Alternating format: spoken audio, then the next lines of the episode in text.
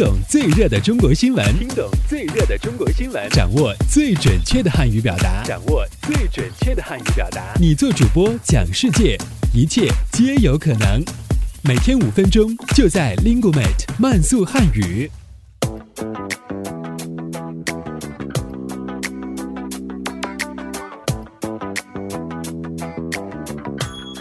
嗨，大家好，我是主持人阿布，欢迎来到本期的慢速汉语。以下新闻均摘编自国际在线网站。好，我们来看看今天都有哪些要闻趣事的发生。我们首先来看看今天的一句话新闻。记者近日获悉。中国科技技术大学成功研制出了新一代空气净化器，目前已获数项国家发明专利。不仅能够滤除 PM2.5，还对甲醛、甲苯等具有很强去除能力。据报道，从二零一四年四月十一日至二零一五年四月十日，北京市将继续实施工作日高峰时段区域限行措施，即在工作日早上七时到晚上八时期间，五环路以内道路机动车按车牌尾号限行。应中国国家主席习近平夫人彭丽媛邀请，美国总统奥巴马夫人米歇尔·奥巴马二十日下午抵达北京，开始对中国进行为期七天的访问。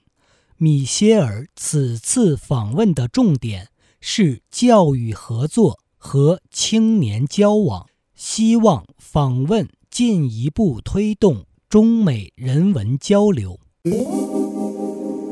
好，我们接下来关注一下今天的财经聚焦。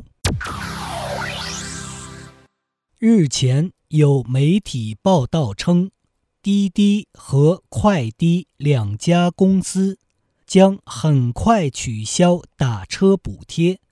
代之以消费红包奖励，一时间，网友们关注打了两个月之久的打车补贴烧钱大战，是否即将偃旗息鼓？昨天，滴滴打车官方微博表示，其与微信的活动是一项长期的营销活动，现在。暂无结束的具体时间。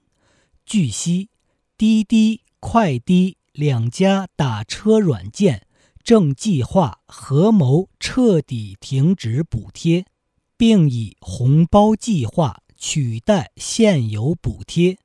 用户可以参加红包抽奖，红包中的现金可以提现和付车费。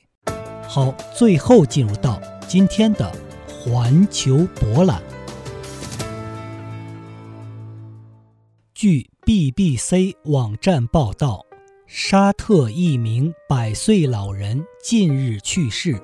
数十年来靠乞讨为生的他，被发现遗留了包括金币、珠宝首饰等近八十万美元的秘密财产。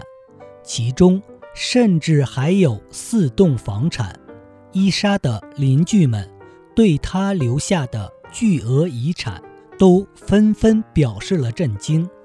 不过，伊莎儿时的一个朋友则说，这些年来他一直在帮助伊莎管理他的财产。目前，老人的遗产已被移交给当局。据悉。